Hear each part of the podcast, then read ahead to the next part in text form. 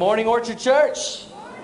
Take out your Bibles this morning. Turn to the book of Philippians chapter three this morning. Philippians chapter three. Good to see everyone uh, this morning. You can say a big thank you to the eight thirty service. It's been packed out lately. So isn't it nice that you get to come in and a little bit more seats? So if you see somebody in the eight thirty, be sure and, and thank them. We also want to welcome those that might be watching this service online. Um, last night I went on and checked our statistics, and we've had over two thousand people since January first that have watched our messages online. So can we just welcome them and celebrate that? That's pretty awesome. Pretty awesome.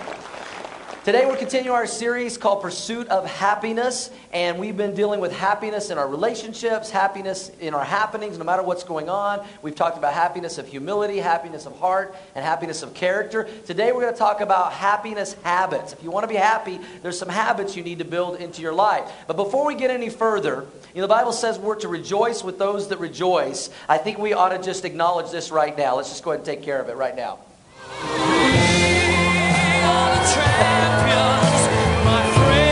How about those Broncos? Very exciting week for us here in Denver. You know, one of the things I noticed when they were interviewing Peyton and some of the players leading into Super Bowl Sunday, they said, okay, you got two weeks to prepare. Are you going to change your routine and your habits? And they said, no. They said, we're going to try to keep our regular routine and our habits because that's what got us here. And so that applies to our, our message today. We're talking about happiness habits. How many of you, by show of hands, would say that you believe it's important to have some good habits in your life? Good habits. Yeah, hopefully everybody's hands up. You should have some good habits of how you eat, uh, good habits of taking care of your health and exercise, good habits of brushing your teeth. Would we all agree that's a good habit? Just ask the person next to you this morning, did you brush your teeth today? Just go ahead and check that right now. Hopefully they said yes. You probably already know if they did it. Uh, my wife has got me in the habit of taking vitamins. She's like, Doug, you're getting a little older. So she brought home this big bottle of, of man's daily uh, vitamins, and they're like horse pills. And I'm like, honey, I said, can you give me some Flintstones? I don't really like the habit of taking, I mean, every day I like have to choke this thing down. Well, just like it's good to have other uh, habits physically in our life, it's good to have spiritual habits in our life. And if you will build some spiritual habits in your life, you'll find that your happiness will grow exponentially. And we want to be happy, so there's some spiritual habits to build in our life. And in chapter three of Philippians that we're going to look at today, the Apostle Paul gives us five happiness habits. If you want to be happy, then you need to build these habits into your life. So I hope you'll take some notes today. We're going to dive right in and look at these five happiness habits. The first one is this. Happiness comes through the habit of, number one, resting in God's grace every day. We need to get in the habit of resting in God's grace, the grace of God. Now, Paul jumps in here uh, in Philippians chapter three, verse one, and he says this. Whatever, whatever happens, my dear brothers and sisters, what's the next word, church? Help me out. Rejoice. We, we've seen this word over and over in this book. It's the happiest book in the Bible, the, the word happy or joy or rejoice. He says, I, I want you to rejoice in the Lord, in your relationship with the Lord. I never get tired of telling you these things, Paul says, to rejoice and be happy. I do it to safeguard your faith. And then in verse two, here's the theme of, of really this chapter. He talks about a group of people that can steal and rob your joy away. And he calls them, he says, verse two, watch out for those what? Dogs, those people who do evil. Now, I know in our society today, that can be like a, a good thing, like, hey, what up, dog? He's not using it in that way. He, he's, he's using this in a derogatory way. He's like, if you want to be happy, there's some people you got to watch out for. And he says, watch out for those dogs, those people who do evil, those mutilators. Now, let me, let me just give you a little background here of what he's talking about. The Apostle Paul started the church in Philippi, and he led these people to faith in Christ. They, they accepted Jesus Christ, their Lord and Savior. They were saved by grace through faith. It wasn't based on anything they did. It was based upon what Jesus had done for them, the same way we're saved. Amen? But then he left, and there was this group of people that came into town to the church, and this group of people kind of followed Paul around everywhere he went. He would go to a town, lead people to Christ, start a church. They would be saved by grace through faith, and this group would show up, and they were the religious crowd. They were the legalistic crowd. Um, Paul refers to them in the book of Galatians as the Judaizers. And basically what the Judaizers said, it was this: you can't just be saved by faith and by grace. You got to be saved by keeping the Old Testament law. If you want to be saved and you want to go to heaven and you want to be in good standing with God and find favor with God, you got to keep these rules and rituals and regulations. If you're with me, say yes. And yet we know the Bible says we're saved by grace through faith. And so he's like, you got to do these things. Today we call this legalism. And maybe some of you have come from this type of background. I, I grew up in a church system where, you know, you were, they said you were saved by grace through faith, but if you really wanted to be right with God, you had to dress a certain way when you came to church. You know, you had to play a certain kind of music at church. You had to uh, study a certain version of the Bible at church. You know, know what I'm talking about. Say yes. And we call that legalism today, that you're trying to earn God's favor by rules and rituals and the things you do. Now, I thought I had it bad growing up, that I had to dress a certain way going to church and listen to certain music and a certain version of the Bible. But these group of, this group of people here, they had it worse than I did, because here was the requirement they said in order to be saved, in order to be spiritual and right with God, here's what they said. He said, watch out for those mutilators who say you must be circumcised. I see none of you want to say that word, but you're going to let me say it. To be circumcised to be saved. That was the, the law, the Old Testament law. They said, you got to be circumcised to be saved. And a lot of these people were Gentiles, and they had not been circumcised. Now, some of y'all are like, what is that? Okay? After church, if you'll go to Got Questions table, uh, Gary, our worship director, will answer that for you. But that was the rule. That was a, so I didn't have it so bad, you know, having to dress up in suit and tie. They had to be circumcised. He goes on to say, for we who worship the Spirit of God are the ones who are truly circumcised. It's not a physical circumcision. It's a spiritual circumcision that God does in us. And here's the real key. Watch this, church. We rely on what Christ Jesus has done for us. Can we have an amen? We don't rely on rules and rituals and religion. We rely on what Christ has done for us. We put no confidence in human efforts to try to be saved and gain God's favor. He says, we don't put confidence in human effort, though I could have confidence in my own effort if anyone could, Paul says. Indeed, if others have reason for confidence in their own efforts, I have even more. And then he tells you about his background. He says, I was circumcised when I was eight days old. I'm a pure-blooded citizen of Israel, a member of the tribe of Benjamin, a real Hebrew if there ever was one. I was a member of the Pharisees, that was the religious group at that time, who demanded the strictest obedience to the Jewish what? Law. You see, the opposite of grace is the law. He said, I, I kept the law. I was so zealous about keeping the law that I harshly persecuted the church. There was a time that he used to persecute people who claimed faith in Jesus. And as for righteousness, being right with God, I obeyed the law without what? Without fault. But if we're going to be happy, Paul's point here, here is that we have to embrace the habit of not resting in rules and religion, but resting in God's grace and our relationship with Jesus. You see, the problem is this. You lose your happiness every time you try to earn God's favor. Anytime you try to earn God's love. You know why? Because we all realize we mess up all the time. I screw up all the time. I make mistakes all the time. And if I'm banking on my efforts and my good works to gain God's favor, God's love, then I'm in big trouble. Anybody else feel the same way? Say yes. And, and it makes us feel guilty, and it makes us feel uh, bad because we know that we can't. And Paul says, if you want to be happy, you don't rest in what you've done. You rest in what Jesus has done. You rest in God's grace. You see, religion is spelled D O. It's about what we do to earn God's favor. Relationship with Jesus is spelled D O N E. It's about what Christ has done for us. And legalism, trying to be saved or earn God's favor through the things we do, is a killjoy. It can rob us and suck the life out of people and suck the life out of churches. If you've ever been a part of a legalistic church, it's not a real happy place.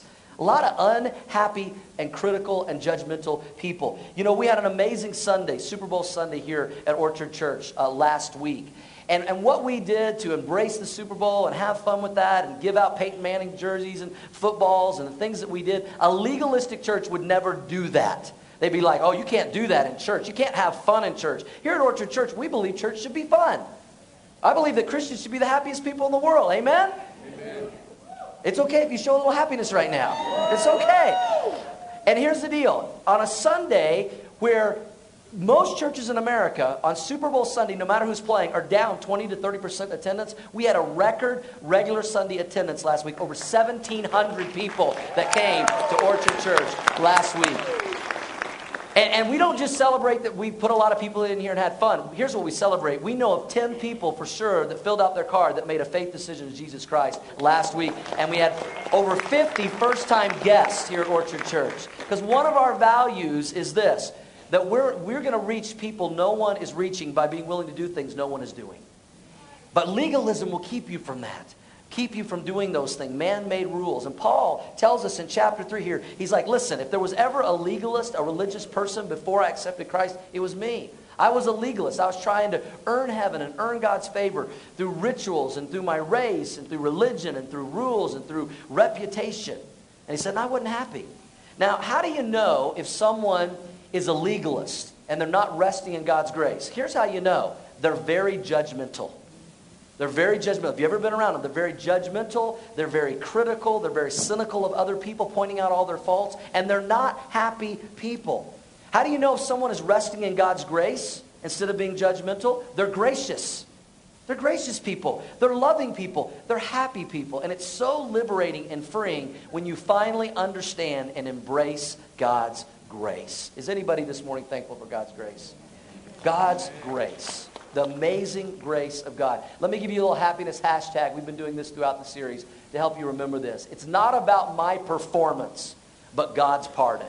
It's not about my performance that I get to heaven or that I find favor and love and acceptance with God. It's about God's pardon. It's not about what we've done. It's about what Jesus has done for us. So happiness, first of all, comes from embracing the habit of resting, not in our efforts and, and works, but in God's grace. And then Paul continues to expand on this with the second happiness habit. The second habit is this. Happiness comes by practicing the habit of knowing Jesus better. Not being more religious, but knowing Jesus better. Look at verse seven. Paul goes on and says, I once thought these things were valuable. What things? The law, being religious, the things he just talked about. I once thought they were valuable, but now I consider them what? Help me, church. Worthless. He says, all those things I tried to do to earn God's favor are worthless because of what Christ has done. Yes, everything else is worthless when compared with the infinite value. Here it is of, help me church, knowing Christ. I'm going to give you another shot at that. Of what? Knowing Christ. He says it's about knowing Christ Jesus my Lord. For his sake I have discarded everything else, counting it all as garbage. Now this word garbage here, some of your translations might say rubbish. It might even say, if you have like an older King James, dung. In the original Greek, the word is skubalon.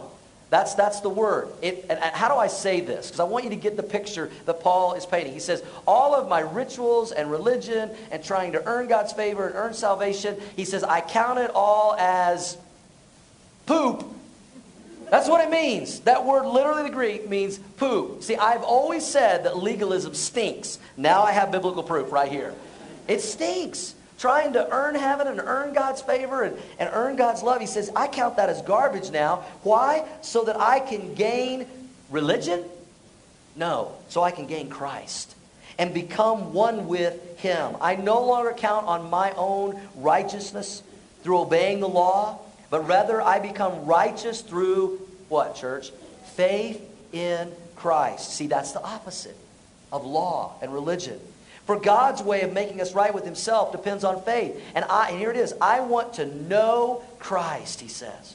I want to know him in a personal way and experience in a personal way the mighty power that raised him from the dead. I want to suffer with him, sharing in his death, so that one way or another I will experience the resurrection from the dead.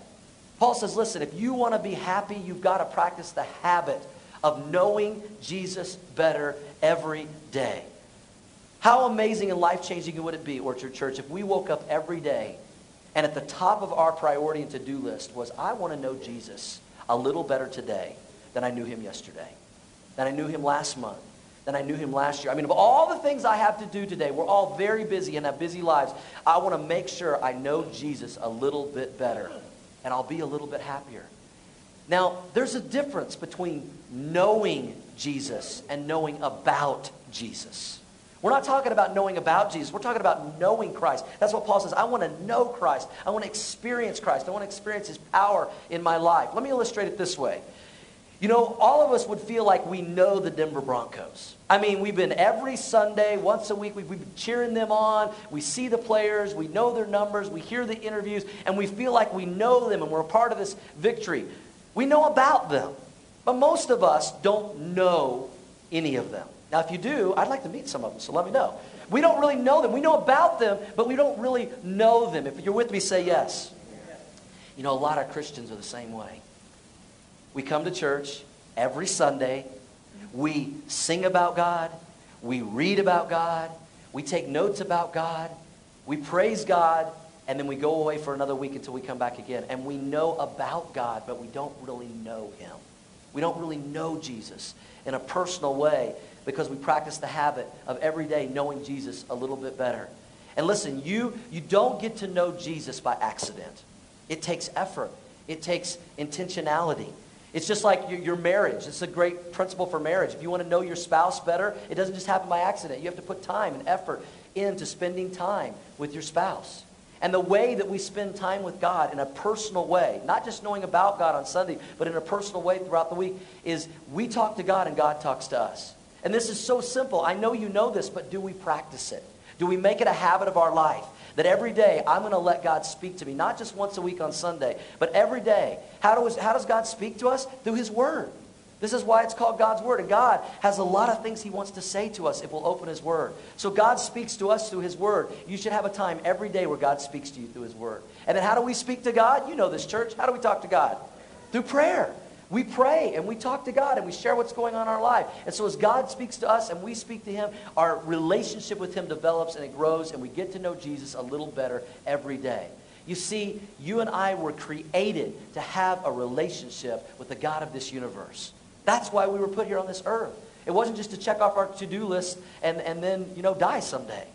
And until we are experiencing that personal, intimate relationship with Jesus, we're not ever really going to be fully satisfied and happy. And I've mentioned this before, and I want to give it to you again today. There's a website. It's called YouVersion dot com. If you've got a smartphone, you can download the YouVersion app, and there are hundreds of Bible reading plans that you can follow and spend five, ten minutes every day walking you through God's word and growing in a relationship. And some of you just need to make that decision today. You know what? Starting tomorrow, I'm going to give God at least five, ten minutes every day because I want to know not just about him, I want to know him. Because Paul's coming out of this saying it's not about religion. It's about a relationship with Jesus Christ. I say this all the time at Orchard Church, and I'm never going to stop saying it because everybody needs to hear this. If you come to Orchard Church today and you're looking for religion and a religious church and a religious pastor, you have come to the wrong place. Because at Orchard Church, we do not offer people religion. We offer them a relationship with Jesus Christ. And we should celebrate that right now and never stop celebrating that fact. Because that's where true fulfillment and joy and happiness comes from. So happiness comes by practicing the habits of resting in God's grace, knowing Jesus better every day. Here's the third one. The third habit is practicing the habit of growing in your faith. And as you grow in your relationship with Jesus, you will also grow in your faith. In verse twelve, Paul says this, I don't mean to say that I have already achieved these things in his relationship with Jesus, or that I have already reached perfection. But I press on to possess that perfection for which Jesus Christ first possessed me. No, dear brothers and sisters, I have not achieved it. I, I, I can't tell you how convicting that is to me. Here we have the Apostle Paul. He's an old man. He's sitting in a prison in Rome awaiting execution because of his willingness to share his faith in Jesus Christ and start churches all around the known world. He wrote over half of our New Testament, one of the greatest church planters ever. And here he is saying, I still have room to grow in my faith. I haven't achieved it yet. Now, here's how God spoke to me as I was studying it this week. If the Apostle Paul is saying that, that he still hasn't achieved it after everything that he had achieved for Jesus Christ, I have a long way to go. Anybody else feel that way? Say yes. Yeah. We've got a lot of growing to do. And happiness comes from continuing to grow in your faith. You see, happy people never stop growing. They never stop learning. They never stop discovering things. And I think for, for myself, one of the greatest personal examples of this in my life that I've seen is my father-in-law. My father-in-law is seventy-five years old. He's our care pastor here at Orchard Church. He was a pastor for many, many years. And instead of retiring from ministry, he moved from Missouri to Colorado to partner with us, and he's our care pastor now. Um, he was a president of a Bible college. He has his doctor's degree in theology, and yet he is still serving God faithfully every week. He has read through the Bible cover to cover. Every year since nineteen seventy-eight, he made a decision, I'm going to make it a habit of reading through the Bible from Genesis to Revelation. He's done it like for every year for like thirty-seven years in a row. And he comes, he was in our eight thirty service, he was had his Bible open, he's taking notes. He could come up here and preach this stuff better than I could, and yet he says, I'm still going to grow in my faith. Uh, he's still serving, he's still growing, he's still giving. And you know what? He is one of the happiest, most joyful people that I have ever known. That I've ever known. It's an example of that. Because happy people ha- practice the habit of growing in their faith. We should be in the habit of always asking ourselves, where do I need to grow? Asking the Lord to show us, where do I need to grow, Lord? Where do I need to grow in my faith? Where do I need to grow in my witnessing? Where do I need to grow in my service? Where do I need to grow in my, in my giving? You, you know, um, the Bible tells us that we have a, the, the training wheels of giving for a believer is, is a tithe. It's ten percent. And a lot of people, though, they stop right there. They, they, a lot of people don't even do that. But the ones that do, they go, okay, I, I'm, I'm keeping the law, I'm giving my ten percent. But the Bible says that we are to give of our tithes and offerings. And an offering is over and above the tithe. And we've had people in our church that's blessed my heart to hear these stories where they've said, you know, I was a tither for many years, but God has challenged me to grow in the area of generosity. So every year we try to give one percent more. eleven percent, and then twelve percent, and then thirteen percent. We've had hundreds of people here at Orchard Church this fall. We went through our legacy campaign to build our new building, and people stepped out in faith and, and in generosity and said, I'm going to keep growing in the area of generosity. And they committed over and above their tithes and their offerings two point five million dollars over the next three years to our legacy campaign to advance the kingdom of this community. Can we just celebrate that right now? That's people who have been willing to grow in their faith. I'm excited to give you guys a little bit of an update about our, our legacy campaign. We have already received over four hundred fifty thousand dollars toward our legacy campaign. We've already received that. And here's the great news. We have yet to have to take out a construction loan. We're continuing to pay cash for everything that we're doing. And I, I did the numbers. If, if that four hundred fifty thousand dollars, instead of you guys giving it, and that's paying cash for the architect, the civil engineers, if we'd have rolled that into a twenty-year loan on our building, we would have paid two hundred fifty thousand dollars in interest. We have already saved two hundred fifty thousand dollars in interest alone because of the generosity of this church and people being willing to be stretched and grow in their faith. And then our land is paid for. That's almost two million dollars. That saved us two, about two million dollars in interest if we would have rolled that into the loan because people were willing to step out and grow in their faith. And I, I want to encourage you, if you're newer to Orchard Church and you want to be a part, this is your church home now and you want to be a part of our legacy campaign, go to our Got Questions. There's a packet of information, a brochure, a commitment card, and you can get on board. Maybe that's a way that God would grow your faith and grow your generosity. But but ask these questions. Happy people are always growing. They're willing to grow in their faith. You know, how can I be a better husband? How can I be a better wife? How can I be a better parent? How can I be a better boss? How can I be a better employee, a better neighbor, a better friend, a better Christian? And I want to give you guys some tools to help you with this. Maybe maybe you're here and you go, well, I, I want to grow in my faith, but I'm not really sure what area I need to grow in. If you'll go this afternoon to our Facebook page, you'll go, we're going to put on there a, a website, a link to a website, to Lifeway, and you can download a spiritual inventory test. And I hope some of you will take this challenge. And you can take this test, and it'll tell you the areas of your life that you can begin to grow in your faith. Because happy people are growing people. Happy people, Paul says, have the habits of resting in God's grace, knowing Jesus better, growing in their faith. Here's the fourth one. Happy people practice the habit, and this is a hard one for a lot of people, of focusing on the future and not on the past. And this is going to speak to someone this morning. Happy people have that happiness habit of focusing on the future and not on the past. Paul says this in verse thirteen, the second part of the verse. He says this, we'll put it on the screen. But I focus on this one thing. Now, Paul was an extremely joyful, happy person. So if he says there's one thing he's focusing on, we ought to pay attention, right? What is this one thing? Forgetting the, help me church, past. He says, I do this one thing. I make it a habit in my life to forget the past and looking forward to what lies ahead. I'm going to focus on the future and not the past. I press on to reach the end of the race and receive the heavenly prize for which God through Christ Jesus is calling us. Let all who are spiritually mature agree on these things. If you disagree on some point, I believe God will make it plain to you. But we must hold on to the progress we have already made, looking forward and not looking backwards. Happy people practice the habit of focusing on the future and not on the past. Now, I know what some of you are thinking. It's really difficult to forget the past. How do you, how do we humanly forget the past? Well, I, I looked it up, and this Greek word here, forget, means this: to no longer care for.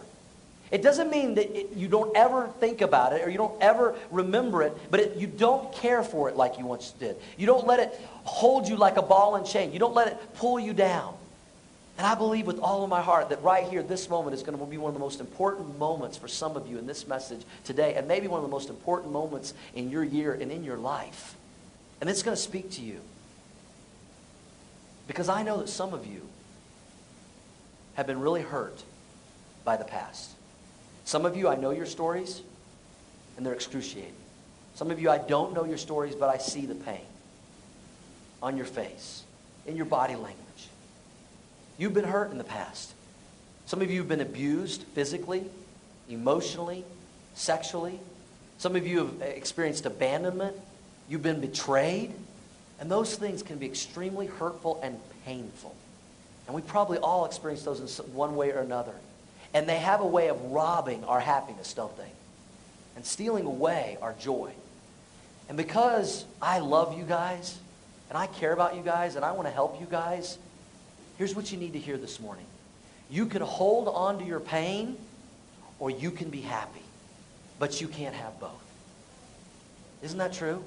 You can hold on to your pain and let it pull you down and hold you down and destroy you and consume you, or you can be happy. But you can't have both.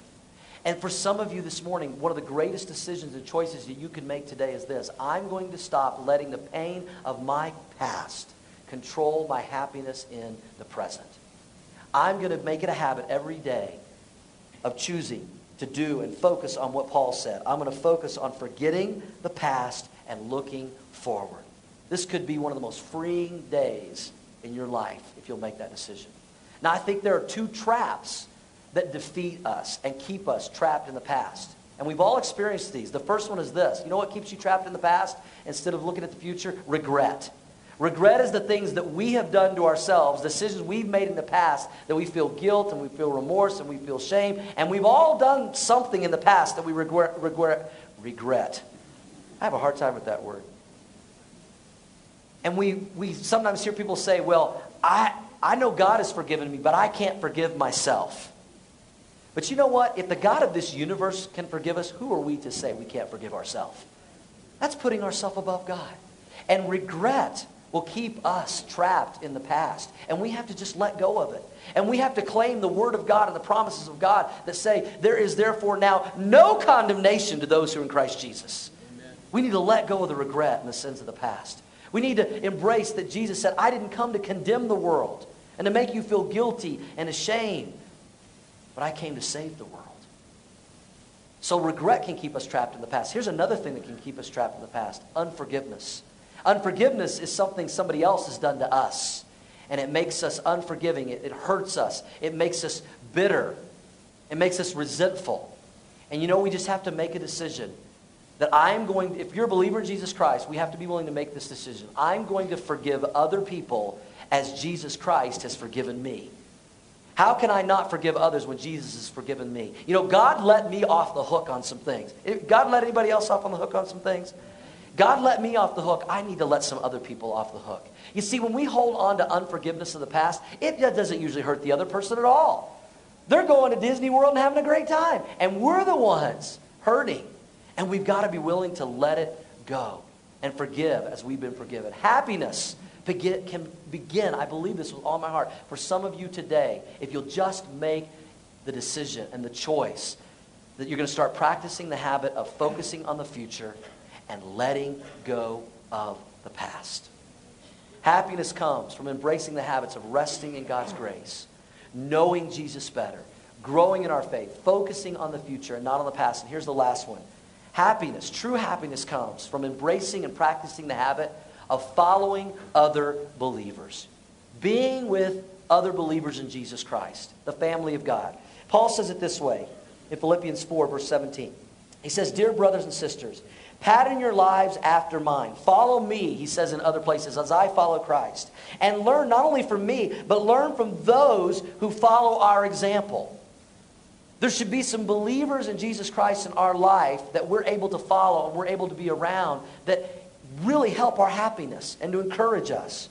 He, he goes on to remind us of this group of people that he was talking about, the legalistic crowd, the religious crowd, that were, were robbing people of their happiness. He says, don't hang out with them, stay away from them. He says it this way in verse eighteen, "For I've told you often before, and I say it again with tears in my eyes, that there are many whose conduct shows that they are really enemies of the cross of Christ. They are headed for destruction." He's talking about this religious, legalistic crowd. "Their God is their appetite. They brag about shameful things. They think only about this life here on earth." He says, "But we are citizens of heaven." We're part of the family of God, where the Lord Jesus Christ lives. And we are eagerly waiting for him to return as our Savior. Do we still believe that, Orchard Church? We are eagerly waiting for the return of our Lord and Savior, Jesus Christ. You know, we're going to finish up in just a couple of weeks the book of Philippians. And I've got three Sundays before Easter. And so we're going to do a um, three-week series called The End on the End Times. People have all kinds of questions about the end times and the return of Christ. And we're going to take three weeks. I'm going to give you some of my best uh, stuff on that from the Word of God. He goes on and says in verse twenty-one, "He will take our weak and mortal bodies when he returns and change them into glorious bodies like his own, using the same power with which he will bring everything under his control." You see, it's not about us changing ourselves. It's about the power of God working in and through us and changing us. And one day changing us for all eternity. But what he's saying here in verse seventeen is you need to follow the example of other believers. Be around other believers. You see, happy people make it a habit of following and hanging out with happy people. Amen? Amen. I mean, you hang out with negative people, you know what you're going to end up? Negative. You, you hang out with grumpy people, you're going to end up grumpy. You hang out with critical, cynical people, you're going to end up critical and cynical. Now, I would love to be able to tell you this morning that all Christians are happy people. None of them are negative, critical, or cynical. I wish I could tell you that.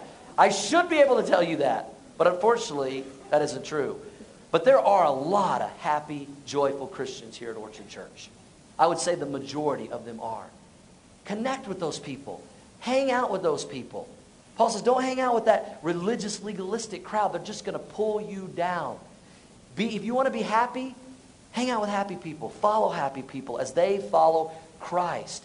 You know, uh, this last week on Tuesday, there was over a million really happy people downtown in Denver. At the parade, you know, and at the celebration, there was, there was, a, there was a bunch of these people. And I, I, I considered going down there and watching the parade, but I was like, man, I don't know if I want to fight a million people, and I've got my message working, all these things.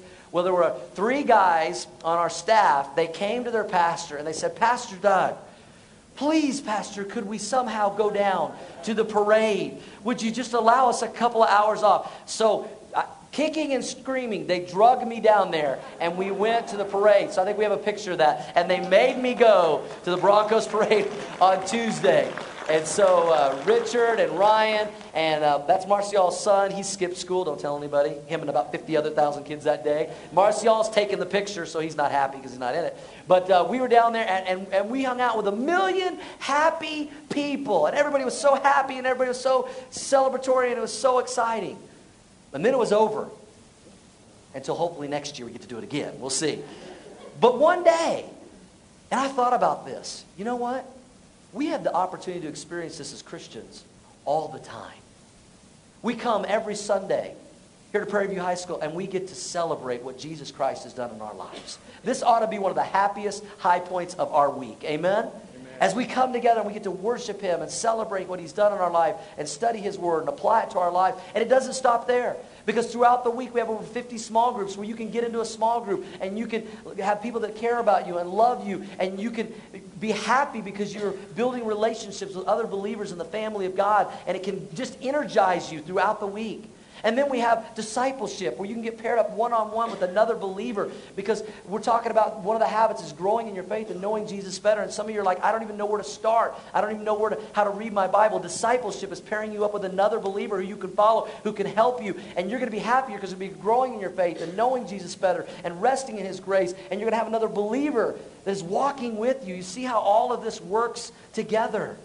And we have these opportunities. And this is why we're constantly telling you guys, if you're not in a small group, get in a small group. You say, well, the semester already started. We're two weeks in. I guess I'll have to wait till next semester. No, you can get into a small group anytime here at Orchard Church. As long as our small groups are going, you can get in. Go to orchard groups dot com, sign up for a group. Those of you that are in small groups here at Orchard Church, would you be okay if some new people showed up to your group this week because they're looking for relationships to connect with? Would you welcome them? Absolutely. Get into a group so you can be with other believers. Get into discipleship. You can sign up right now on your connection card and your newsletter. Say, you know what, it's time for me to be discipled. And so I can follow another believer and I can grow in my faith. Start serving here at Orchard Church. Man, some of the happiest people I know here at Orchard Church are people who are serving God. It's not about themselves and serving themselves. It's about serving others and serving God. And you're going to get connected in relationships as you're serving together. It's fun to serve God together. Amen, Orchard Church? So make it a habit that you're going to follow other believers, because happiness is a choice. We've said it throughout this series. Happiness is a choice. Paul said, it is my choice to rejoice. So you have five spiritual habits here. You, if you build into your life, your happiness will grow exponentially. I hope that you will choose to put some of these habits into practice, starting tomorrow, starting today, and watch your happiness grow exponentially. Father, we thank you for your word this morning.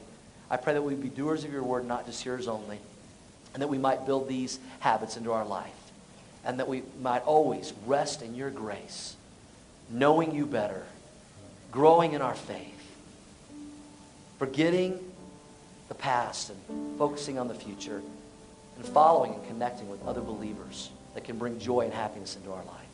So we continue in prayer with heads bowed and eyes closed. If you're here this morning as a believer in Jesus Christ, and you would say, you know what, God has spoken to me. I know that I need to build one or more of these habits into my life. I would like to pray for you. If that's you, would you slip up your hand? God has spoken to you about one or more of these habits. Lift them up high. Lift them up high all across this auditorium. God bless you. Hands in every section. I know there's some of these habits that I need to start practicing, and I know my happiness will go up. Let me pray for you. Father, I pray that we would build these habits into our life, that we put them into practice, that we'd follow Paul's example, and that we experience the joy of our salvation as we follow you, as we connect with other believers, and we grow in the grace and knowledge of our Lord and Savior, Jesus Christ. May we be doers and not just hearers of your word. As we continue in an attitude of prayer right now, if you're here this morning, you have never accepted Jesus Christ as your Lord and Savior. Again, we do not offer religion here at Orchard Church, but we offer a relationship with Jesus where you accept him by grace through faith. It's not about anything that you have done. It's about what Jesus has done for you. And if you've never made that faith decision, I want to give you an opportunity to do that right now, right where you sit. You're not going to have to get up. You're not going to come, have to come up or speak up or say anything. But I want to lead you in a prayer of faith. A prayer is simply a way to acknowledge to God what is in your heart. And I'll lead you in this prayer where you can invite Jesus into your life. And you can accept his grace and his mercy by faith today. This isn't a magic prayer, and these aren't magic words, but if you put faith and belief behind it, this can be a life-changing day for you as you experience his grace. If that's you today, would you pray this prayer of faith with me? It goes like this. Jesus, I believe in you. I believe you died for me to forgive all my sins. And right now, I accept you into my life. By faith, I accept your grace, your love, and your mercy. Come into my life, Jesus. Save me. Forgive me. Be my Lord and Savior. I want to know you. Not just about you. I want to know you. Thank you, Jesus. Thank you. Heads bowed and eyes closed. Nobody look around for just a moment. I don't want to embarrass anybody. I never want to do that. But if you just prayed that prayer of faith, I'd love the privilege and honor to pray for you. You just made the greatest decision of your life. So if you just slip up your hand right now, nobody else looking, I want to pray for you. If you said, yes, I prayed that prayer to invite Jesus into my life. Could I pray for you? Just slip up your hand. God bless you. Thank you. Anyone else? God bless you down here. Thank you. Anyone else? Yes, up top. God bless you, sir. Thank you. Anyone else? Yes, I prayed that prayer of faith.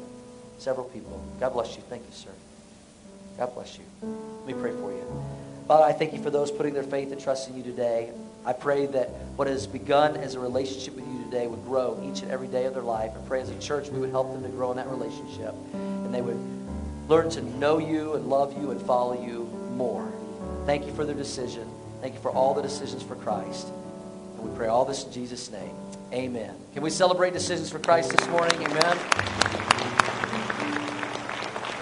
If you made a decision for Christ, uh, we would love to know about that decision. Uh, inside of your newsletter, there's a connection card.